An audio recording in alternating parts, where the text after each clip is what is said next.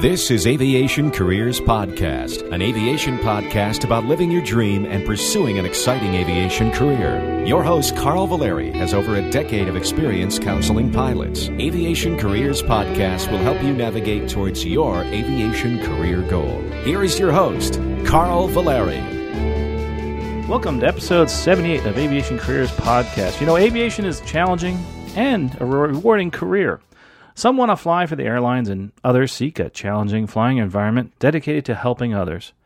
Many listeners have written me and feel Mission Aviation Fellowship would fulfill your need to serve others while living the dream being a quote unquote bush pilot. Well, today I have with me Ron Hilbrands from Mission Aviation Fellowship. Ron is a manager of recruiting for MAF, where he's responsible for six other recruiters to meet the organization's overseas needs. You know, we've all seen those exciting videos of flying in the bush, bringing food, water, and supplies to those in need. And although we see those exciting videos, realize there's much preparation before an airplane even leaves the ground. Ron is here to discuss how to launch your career with MAF and explain the many fulfilling jobs at Mission Aviation Fellowship, which allow this organization to function. Uh, welcome to the podcast, Ron. Yeah, thank you. Yeah, they, you know, Ron and I actually met at Sun and Fun uh, when we were uh, when I was doing Sun and Fun Radio, and uh, you had this incredible tent set up and some amazing uh, pictures, and I think there was a model out there uh, about all the exciting things you do at uh, at Mission Aviation Fellowship. So, I guess if you could just give us a, a little background on, on you know because there's so many people that don't understand what is Mission Aviation Fellowship. Yeah, that's a pretty big question. Uh, mission Aviation Fellowship and mission aviation in general. There's more than just uh, MAF out there uh, serving the the uh, the world, uh, but Mission Aviation Fellowship is the is the largest organization.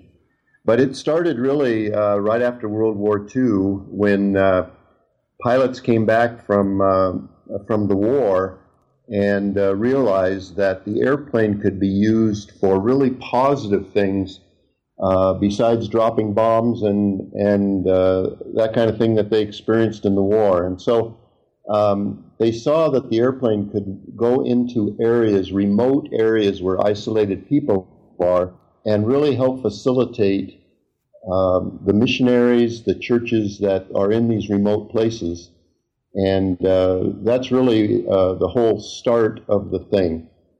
And uh, that was back in 1945, so uh, MAF has been around since uh, for 70 years. Wow, you're older than MAF is older than most of the airlines out there. Yes, it's incredible. Uh-huh. Uh, so and and still moving forward uh, with with your mission. And uh, I I tell you, I've had a few people that have volunteered, and they've said it. It really is a, a life changing experience for them. Um, but uh, you know, just as an overview, how how did you get involved in Mission Aviation Fellowship, and maybe that would help people you know realize maybe this is something for them. Well, um, I, I had kind of a unique uh, experience in that I had never heard of this thing before. I grew up in the uh, church. My dad was actually a pastor, but I'd never heard of a thing called missionary aviation. I thought in order to serve God, you, you needed to be a pastor or something like that.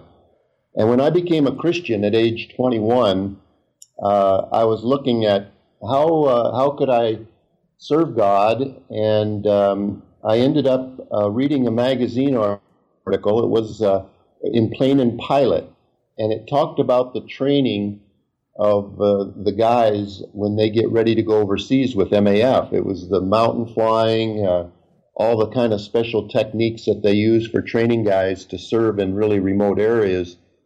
And I just got really excited. I had taken a few flying lessons and really enjoyed flying, but I didn't realize that you could actually uh, fly airplanes and serve God at the same time. It was just such a kind of a mind blowing uh, thought for me to be able to do something you really love and uh, and serve God doing it. So uh, I started pursuing it and and uh, went through a school that specifically trains for missionary aviation, and uh, then joined MAF in 1982. Wow, and you've been with them since. That's uh, that's a long tenure and You know, you you truly are blessed uh, to be able to do something you really love and something that's very fulfilling to you. So that's incredible. Yeah, I feel very blessed. Yes. Yes, and that that's terrific. Now, um, you know, a lot of people I think don't understand Mission Aviation Fellowship. I know for me, um, when I first was introduced to it, I saw somebody. Uh, it's going to sound silly, but I saw somebody that was building a well in Mexico, and uh, he flew in this little airplane in an area that really didn't have a landing strip anywhere, and they went out and built a well so people could draw water from this. And that I saw that I said, "Wow!" It was on someone's Facebook page. I said, "What in what in the world is that? What are you doing?" And he said, "Well, this is uh, I was with you know Mission Aviation Fellowship, and this is what we do. This is one of the things we do. We do like disaster relief type of work if we have to. We we bring people around. We build wells. We bring food, uh, but it's primarily a Christian organization. And and you know, he said, this is you know we try to s- spread the word of God. I said, oh, this is interesting. You know, tell me more. And uh, he said, well, I, I, can't tell you everything about the organization. You probably probably need to find somebody. And, and been, I've been on this quest for a year and finally found you, Ron. So first of all, you know, what what are some of the goals of MAF? You know, what is it? What is their first of all primary goal, and then what are all the other things that they do secondarily? Well, um, when we talk of goals, uh, I would like to just probably share like the mission of MAF, and it kind of states it in in two parts. It's it really um, it really has to do with um, uh, sharing the love of Jesus Christ um, through aviation and technology. We're kind of technical people, and so we want to use the, the tools of aviation and other technologies so that isolated people uh, can be physically and spiritually transformed. Uh, it's a it's that combination of reaching the whole person, um, of the physical, which uh, brings in the whole humanitarian aspect, uh, like you were talking about uh, where they built uh, the well and and that helping people uh, improve their lives, but the other part of it, which is which is what I would say even more critical, is reaching isolated people with with spiritual transformation, where they get to hear and make the choice whether they want to follow Christ and and uh, and be Christian uh, we we see both of those as, as very important parts of uh, of our uh, ministry, and to do that, I mean, we provide uh, medical assistance. We do a lot of medical flying, uh, medical emergency type stuff. You already mentioned disaster response, uh, community development. Um, we support missionaries out there that are living very remotely, maybe doing Bible translation or or church planning. We support local churches. We even help uh, fly for the uh, for the governments in providing certain um, needs that they might have in these remote places.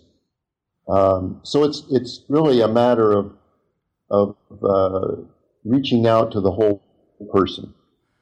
So it's evangelical in nature, but it's but it's also helping everybody through your outreach, and uh, uh, it, I think that's important. You know, the humanitarian side of of the Christian faith uh, is very important, and uh, which reaches everybody. And uh, I think um, one of the things that I think I've had some people ask, I should say, is that do I have to be somebody who's evangelical? Can I just be somebody who's a Christian but wants to get involved in this organization? I'm a bit of an introvert, but I can fly an airplane well. Um, can is that somebody that could fit into that organization? That's part of the evaluation process we we have as an organization. We are a Christian mission organization, and so uh, first and foremost, a person uh, really does need to be a believer in Jesus Christ and and walking with Him and uh, there's a certain spiritual maturity that we we look for in a person because um, you know serving overseas is not an easy uh, task. Uh, there's a certain glamour to it when you look at the YouTubes and look at a little airplane landing on this really remote spot. Uh, um, but there's a lot of uh, uh, crazy stuff that happens and the, the glamour of it wears off real quick. And once you're there, you really often have to know why you're there. And um, you know, if you don't have a a call to reach people, um, you know, the, the airplane again is just a tool and it can quickly become a job if you're not there for the right reasons. And so part of our process is evaluating where the person is at spiritually and if they can do the long term thing where they feel called to serve God in, in these really remote places. And I think that's important. You know, you, you, you look at, and we stress that here is it, you know, what is your calling? What are you called to do in, in, in life? And, um, I think, you know, some people, they, they, they don't know. They don't know. And it's a journey. And you have to realize that through your life, uh, you're constantly reevaluating and, uh, and it can be somewhat scary when you step out, but, uh, you know, if, if you have faith, you know, you can move forward fairly easily, although there are a lot of challenges. As a matter of fact, I think you touched on this and and like to expand a little bit on this. You know, it, it, you're right. Everybody I talk to thinks, "Wow!" They see the videos on on the website and they think this is so glamorous. Well, there are certain challenges. Uh, I know only of a couple of them. Uh, you know, there are, those of us in the Western world have certain conveniences. I'll say, uh, and that they don't have in some of the remote parts of the world. a good example is is going you know, is the restrooms are not quite as uh, sophisticated in certain parts of the world, and uh, and and that and and also drinking water is and those are the two things that I have had experience with. Uh, but I'm sure there's more. I mean, there's security, I guess, is one of them. Uh, that type of thing. What what are some of the challenges other than some of those that I've mentioned? Well, uh, anybody who's been in uh, third world countries is is very aware that uh, life is not like uh, that in the United States, and so the cross cultural aspect and the you know the places where MAF serves are in remote places. They're in places where people are hurting. They're in places where the infrastructure of the country is poor, where the airplane is a vital tool, and so we're not we're not going into Europe and and some of the more um, uh, sophisticated countries that have a lot to offer.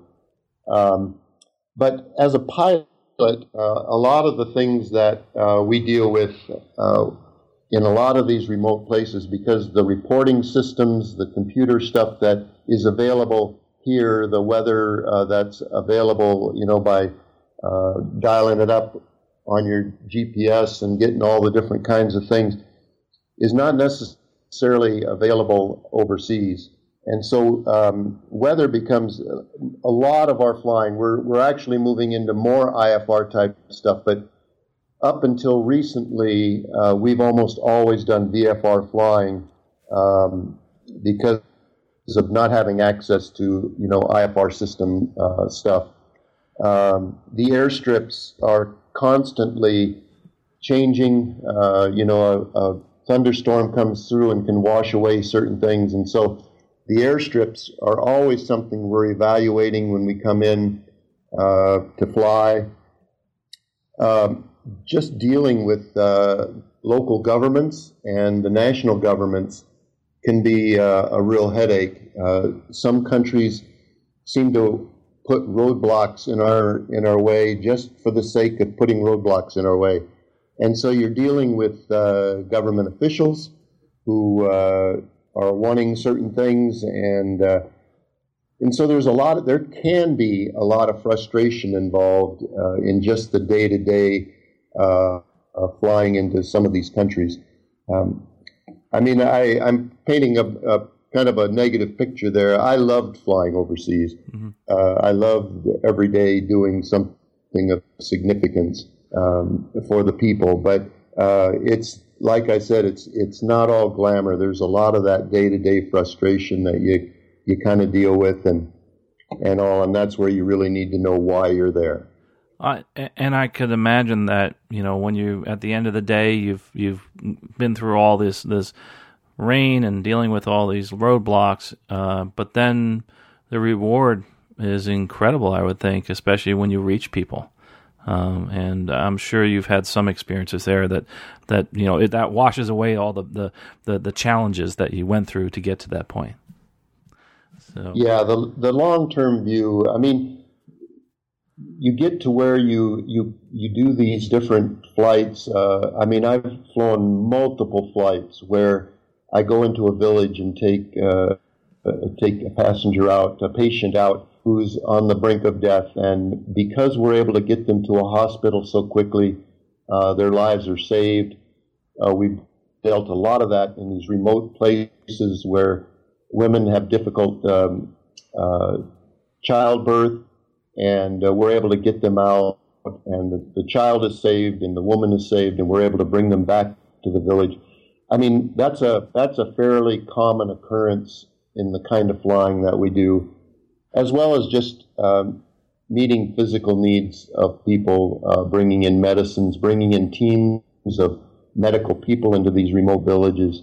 So, you know, despite all the you know the frustrations that we have. Uh, there's more than enough that compensates uh, in terms of the um, the value of what we do and and all of that. So. Well, you know, just as you were explaining that, I was and describing, you know, people being, you know, saved, having their life saved, and and being born. That's incredible. Uh, you know, it, it's a much different type of flying that I'm used to, of bringing people with their surfboards and suntan lotion. Uh, you know, there there is something to be said uh, about the difference there. I mean, I, I know what I do is is, is you know important, uh, but you know you're you're actually you're you're touching lives uh, directly and, and, saving lives. I think that's that's uh, phenomenal. Uh, but you know, and and I hope you know, like you said, hopefully we don't paint the, a negative picture too much because it really is. Everybody that I talk to that comes back. Uh, says how rewarding it is, but I always hear the but afterwards. Mm-hmm. You got to know what you're getting into. And uh, I think that's probably, and from the people I hear from and the show, uh, I don't know if they really realize that. And that's what that's the part that they have to know. But uh, but how do they find that out? Like say, uh, for instance, if someone wants to find out about a career in AMAF and, and wants somebody to tell them, hey, this is what it's really about. How would they do that? I mean, how would they find out? Well, the first, I mean, the, the first and easiest is to go to our uh, website at www.maf.org. Um, that kind of gets people uh, looking around, seeing what's involved. Uh, one of the things, and there are a lot of people out there that call in to our uh, to our office here and desire to want to to help people. And uh, one of the things that um, that I end up having to explain a lot really is uh, being a pilot overseas is a long term kind of commitment. Uh, not just when you get over there, but leading up to it, because um, our process and the need for um, uh, language, like uh, to be a pilot in a third world country where you're operating with the people you have to have uh, a working knowledge of the language, so our pilots go to language school, which takes up to a year. Um, we do a lot of training before you head out over there, and um, uh, here in the states, and then there's checkout involved uh, once you get to the field because all the airstrips are different. They're sloped, uh, they're dog-legged, they're they have all kinds of different characteristics that you would not see here in the states. So it takes a, a pretty long checkout period for a pilot to uh, get prepared uh, for flying over there. And uh, as a Christian mission organization, all of our staff raise their own support, which means they're they're basically volunteers. Uh, they they come to us. Uh, we we tell them how much they need to raise through their churches or individuals and then we um, we bring them in and and we act as an employer, but uh, the staff themselves do raise their own support. So how do they do that? I mean, how would you go about really raising your support, getting the word out in your local church, your local community? Right. Once uh, once they go through our process of screening and evaluation and that, uh, as they as they go out and raise support, most people have never really done that before. It's it's it's a kind of a new concept for them, and so we actually spend two weeks training people how to do that, how to build a team of supporters, uh, how to go and do a presentation in their church, how to share with different people, uh, the ministry that the Lord has put on their hearts to do. And uh, it always amazes me, even when we were going through the really hard economic times uh, here in the States, uh, people were giving up their jobs, coming to MAF, and going out into that economy and raising their support. So it, it really, when you look back, you go, okay, God was really a part of this. It really wasn't all me. It was God definitely had his hand on this. That's great. The um, you know that doing that that support and, and raising that support, boy. Uh, one of the ways I guess uh, you do it too is through your website. Say, um, I'll ask this now: What if uh, someone listening isn't going to get involved, but would love to somehow support a family, a pilot, etc.? Is there is there some avenue they can go towards to do that? Yeah, there's actually a, a way that uh, on the on the website, uh, I think there's actually a button that says donate, or they could call the number there and they could just say, you know, I want to support MAF. I want to I want to give uh, money toward uh, whether it be an individual family or whether it's giving to the organization in general. Uh, there is an 800 number that they could call, and uh, you want me to give that to you? Yeah, sure, and I'll, I'll put it on the website too. Yeah, it's um, it's one 359 7643 No, seven six two three. Okay, and then you'll we'll put that on the website also, so they can they can look out there. But boy, I tell you, there. First of all, you really should look at this website.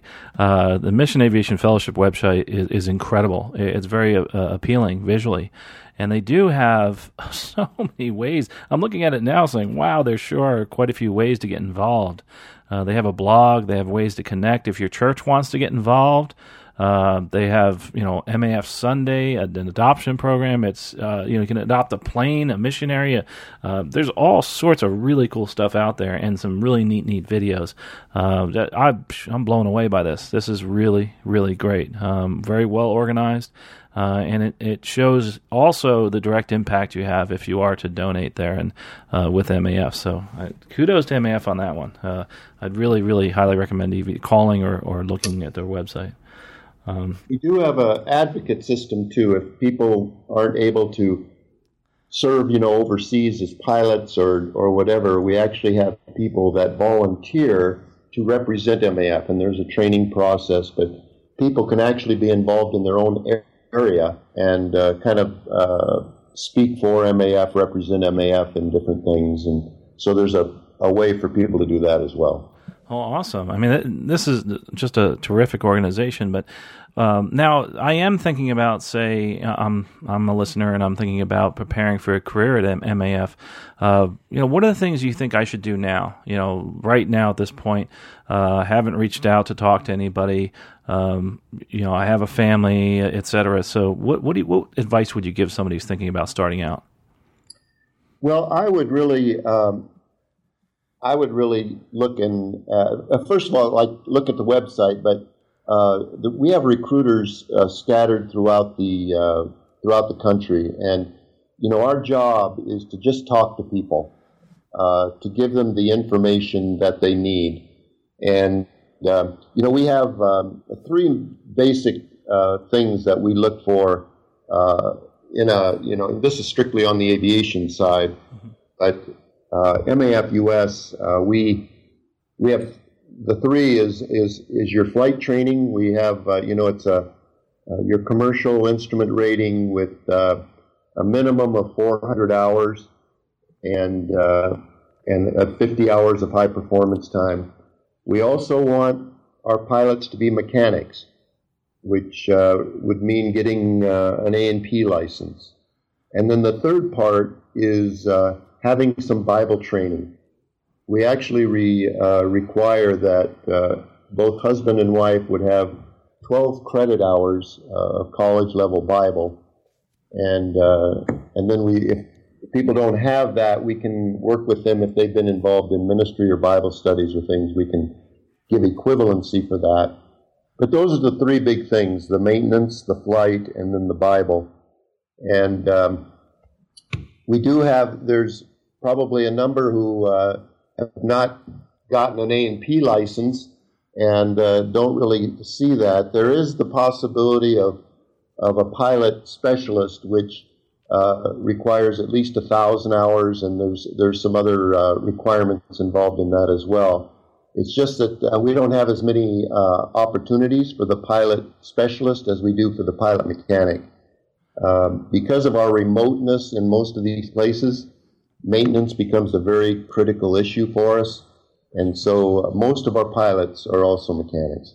Yeah, I, I, could, I could see that getting breaking down in the middle of a, a remote strip, and uh, and you have no mechanical abilities. Uh, that could be kind of rough because yes. I'm sure it takes a while to get somebody out there to help fix whatever yes. broken. But uh, I tell you though, it's, it's, amazing what you folks do. Uh, you know, just i I'm looking at your website here. Just in 2013, I'm looking at the numbers over 27,000 flights, and it shows that there was 94,000 passengers transported and over eight and a half million pounds of cargo.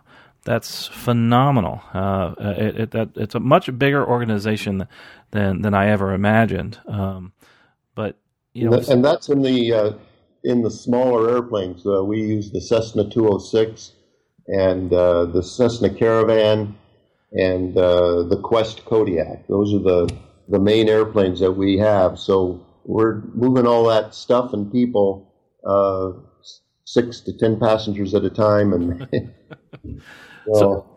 So tell us a little bit about uh, flying those. I mean, have have you flown the the Kodiak or the 206? Myself, uh, I, I was a pilot in uh, in Indonesia, in Papua, Indonesia, and also in Lesotho, Southern Africa. And I flew the the Cessna 206, Turbo 206, and then the the Caravan.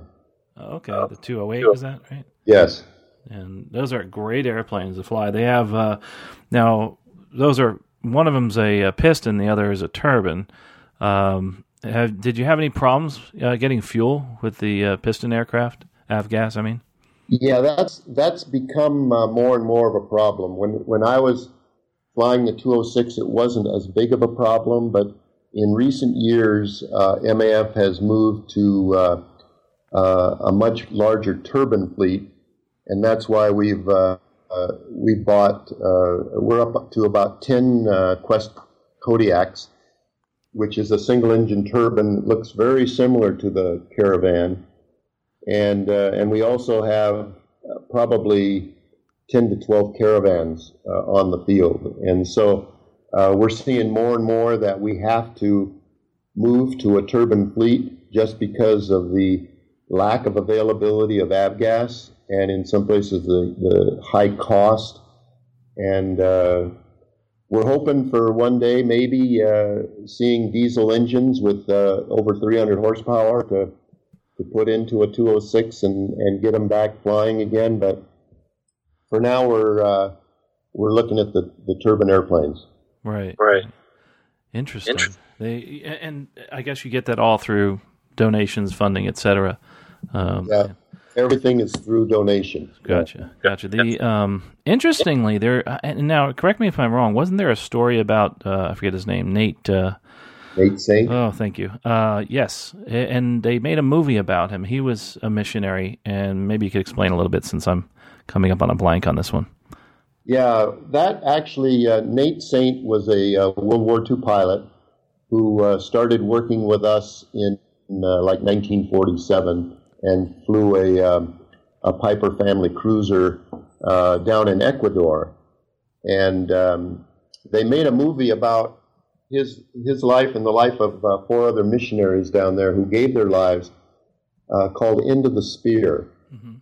And uh, it really was about uh, Nate Saint and four other missionaries who wanted to reach a tribal group down in Ecuador back in the in the 50s, the mid 50s, and uh, this was a very vicious tribe that were known for killing anybody that came into their areas.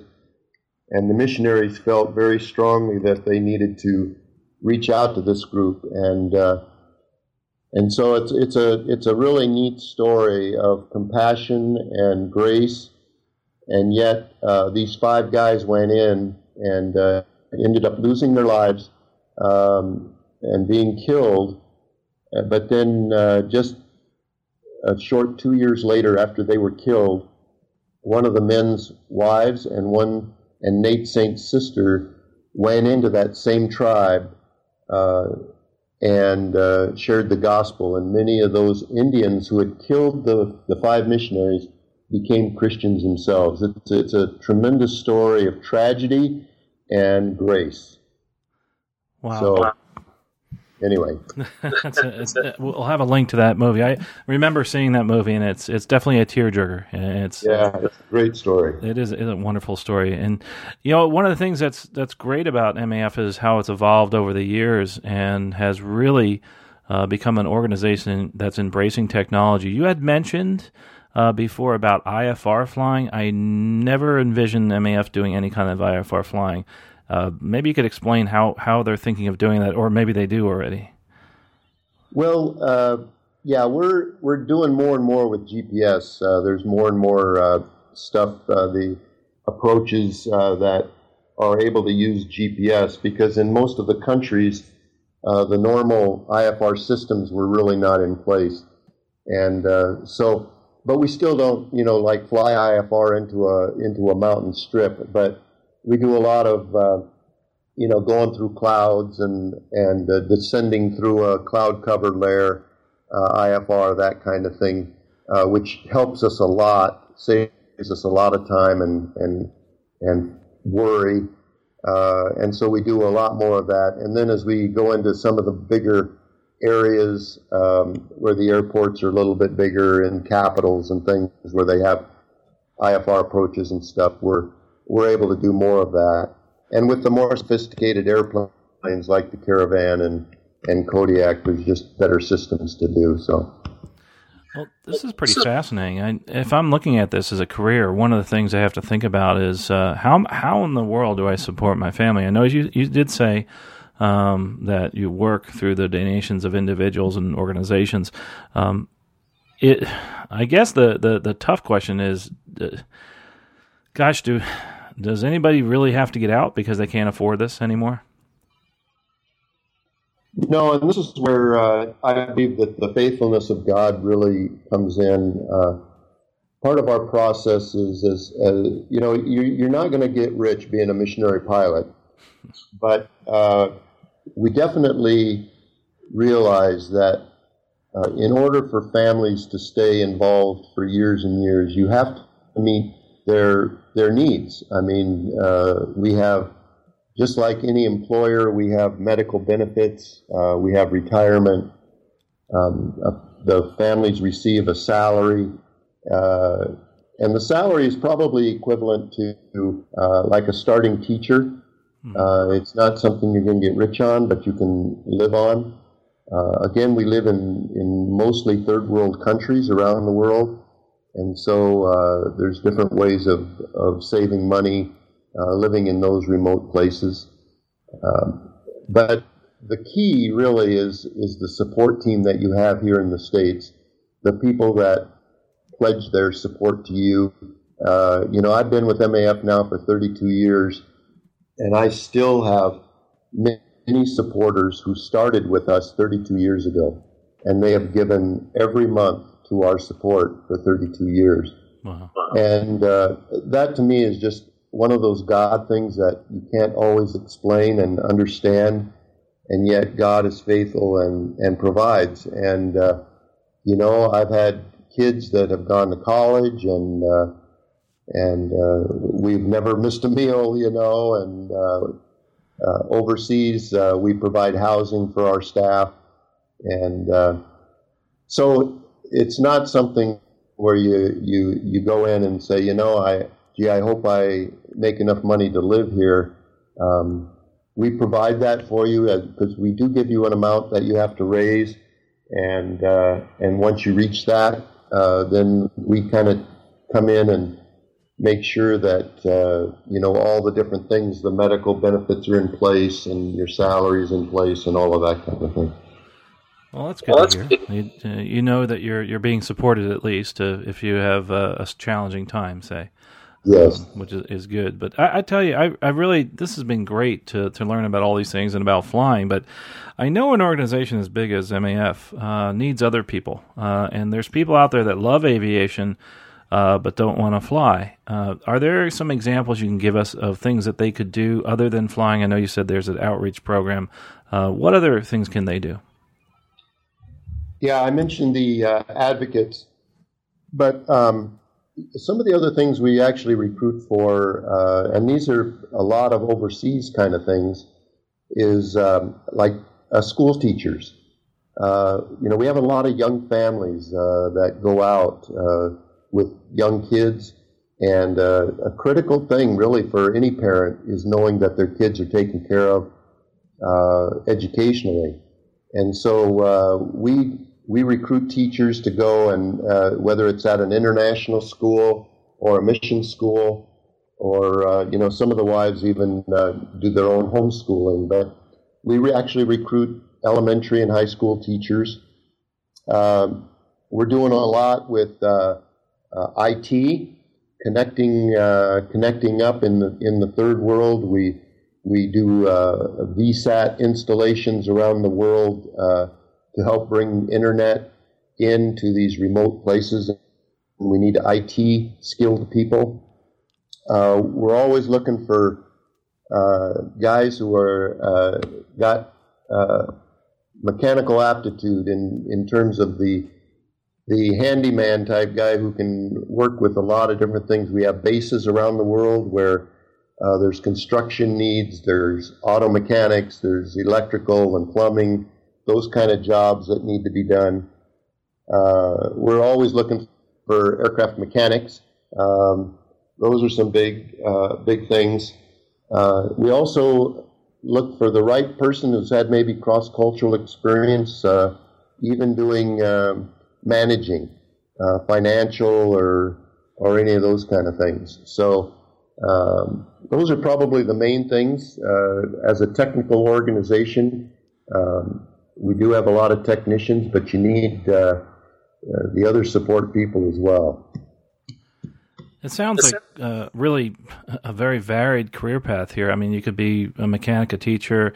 Uh, there, there's so much you can do. Uh, gosh, I, I, I would say if you are interested in in this type of work, and mission work, and you don't want to actually fly an airplane, it seems like there's there can be more jobs than than just pilot jobs. You know? Oh, definitely, yeah. Know, this has been great uh, talking to you about all the different jobs, et cetera. But um, I guess one thing we didn't touch on is is all the different countries and the scope. Uh, I didn't I didn't look that up on the website as far as uh, you know. Give us some examples as to what countries uh, you would go to, and do you reach every continent? Yeah, uh, we're really all over the world, and uh, there's I, I, do need to specify that there's there's two major MAF organizations. There's MAF US and then there's MAF International. And we work together. We uh, we're kind of uh, sister organizations. Uh, MAF US is, is the is the largest. Uh, we operate in uh, in many countries in uh, in Africa. We're we're in Haiti. We're in the country of Indonesia in several different provinces there. Uh, we're in Africa, in Lesotho, and in uh, the Democratic Republic of Congo, and in Mozambique. And, um, and then we have a couple of countries that we operate in that are in uh, Central Asia. Uh, they're more closed countries. And, uh, and then MAF International uh, operates as, and MAF International is comprised of, of primarily organizations out of Europe and also out of Australia and New Zealand. And so they operate in, um, in several different countries uh, apart from MAF US. And uh, they're in Africa in places like um, uh, Kenya and Uganda and Tanzania and uh, Cameroon. And then they're also in areas like East Timor and Papua New Guinea and uh, and Bangladesh And so uh, there's just a wide variety of places that uh, there are needs needs for. So you almost cover the whole globe. I mean, that's that's uh, that's that's a pretty far outreach, and and just amazing what you folks do. You know that there's some some parts, I, I, guess, of the job though that you're you're in certain countries where um, you know there's some challenges. I guess there are certain dangers involved with the job. Um, maybe you know just to open our eyes, what type of dangers are there, and, and just for people to to make sure they're aware of those. Yeah, um, you know, we always uh, pray for protection and safety. Uh, when you go into other countries, you don't have all the things around you like you do in the States uh, that you can call upon. Uh, there's a certain risk involved in anything that we do overseas. And uh, I mean, there are uh, occasions where there's there's break-ins into homes, carjackings, you know, there's medical things where um, there may not be a hospital uh, within a few miles of your place. Um, there's, you know, just the, there's often, uh, there can be, like just recently in, uh, in Kinshasa, where we have one of our bases, uh, our staff had to stay home uh, for a few days as there was some uh, rioting in the, in the, in the capital uh, because the president had made some decree and people weren't happy, and and you just learn to live in those kind of situations. And uh, you know, a lot of people think, how in the world could you even go to a place like that? And uh, you know, part of it is you do have to be wise. You have to be careful. Uh, you can't just go headlong into things. And we have those kind of things. We have very um, specific uh, safety protocols that we have in place to protect our people. Um, but everyone goes with the idea that there is a certain amount of risk, but to us it's worth it in order to share the love of Jesus Christ with a world that so desperately needs Him. Well, I think you summed it up right there. You know why you would want to even risk this. I think it's it's amazing what you folks do for for our humanity and for getting the word out. Um, Ron, I really appreciate your talking to us. Is there is there any last advice you could give somebody you know, as we close that's looking to do this? I know we we've talked about all the all the negatives, which is good. You know, I want to I want people to really know that the good and the bad. But uh, you know, we look at the videos on the on the internet. We we get we get it. It's glamorous. You come home, you show pictures, and people are like, "Wow, that's amazing." But if but what advice could you give somebody listening right now who's now after listening to us said, "You know what? That's for me. What should I do next?"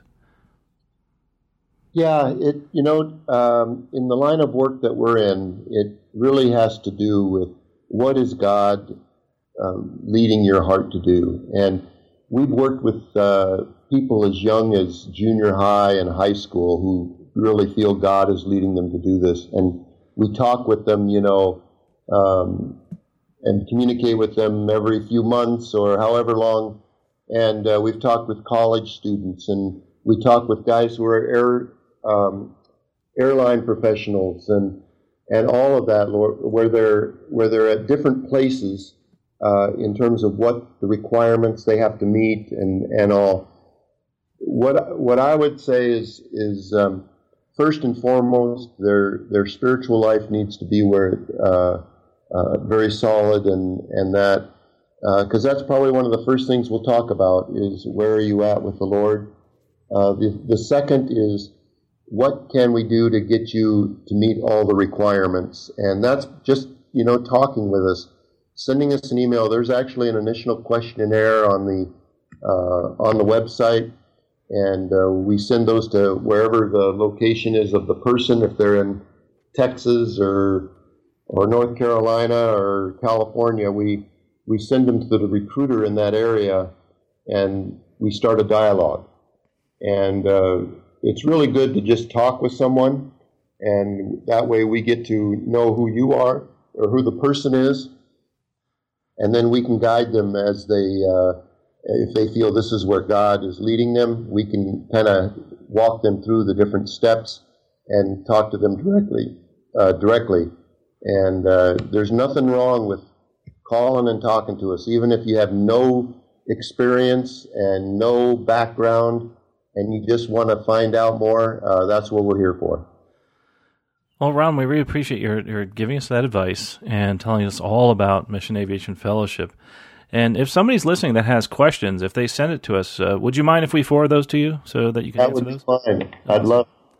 Great, great. Um, and again, folks, if you do have questions, go to aviationcareerspodcast.com and uh, click on the contact button and, and send us a, an email, uh, a question. Also, make sure you look at the episode, uh, aviationcareerspodcast.com slash 78. Uh, we'll have all the links that we talked about. Uh, if nothing else, check out the really cool videos that they have on their website at, at maf.org. A truly wonderful organization.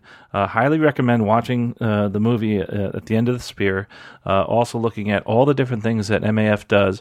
Uh, you may think that what Ron does and what everybody at MAF does is amazing, and you have you don't have the time, but you might have the money to help out uh, I'd encourage you take a look and, and help them. Go go donate. Uh, that's that's another way that you that's part of you helping Mission Aviation Fellowship, and you become part of that team just by helping out in in, in the way of just signing a check. That's all, uh, folks. I like I said in past episodes, and I always tell you to do do something now uh, do something small, take one step forward towards your career goal. If mission flying is something you're interested in, go to the website, go to aviationcareerspodcast.com. In the search column on the right, type in mission, and you'll find some of the interviews we've done in the past with different mission aviators. You'll find more about Mission Aviation Fellowship, and you might find some other careers you might be interested in. But I really encourage you use the search button on the right side. Also, uh, of course, we do still have the membership, and we are coming out with the scholarships guide. Uh, it's probably going to be pushed off to February. We had a few few issues with uh, with putting it up on the website, but it's coming out. Of course, we have all the scholarships on the website uh, for a low monthly fee if you want to go out there and, and, check out the ones that might be good for you. Again, uh, Carl Valeri with Aviation Careers Podcast. We're here with Ron Hildebrandt, and we really appreciate him coming along, and we encourage you to do something now, do something today to move forward in your career. We'll talk to you next episode and safe flying. You have been listening to Aviation Careers Podcast, an aviation podcast about living your dream and pursuing an exciting aviation career. This aviation podcast is produced by the Valeri Aviation Corporation. Although host or guests may receive compensation for products and services discussed in this podcast, compensation never influences our opinion. Before purchasing any product or service, you should always do your own research. Music by Billy Wheeler. All rights reserved.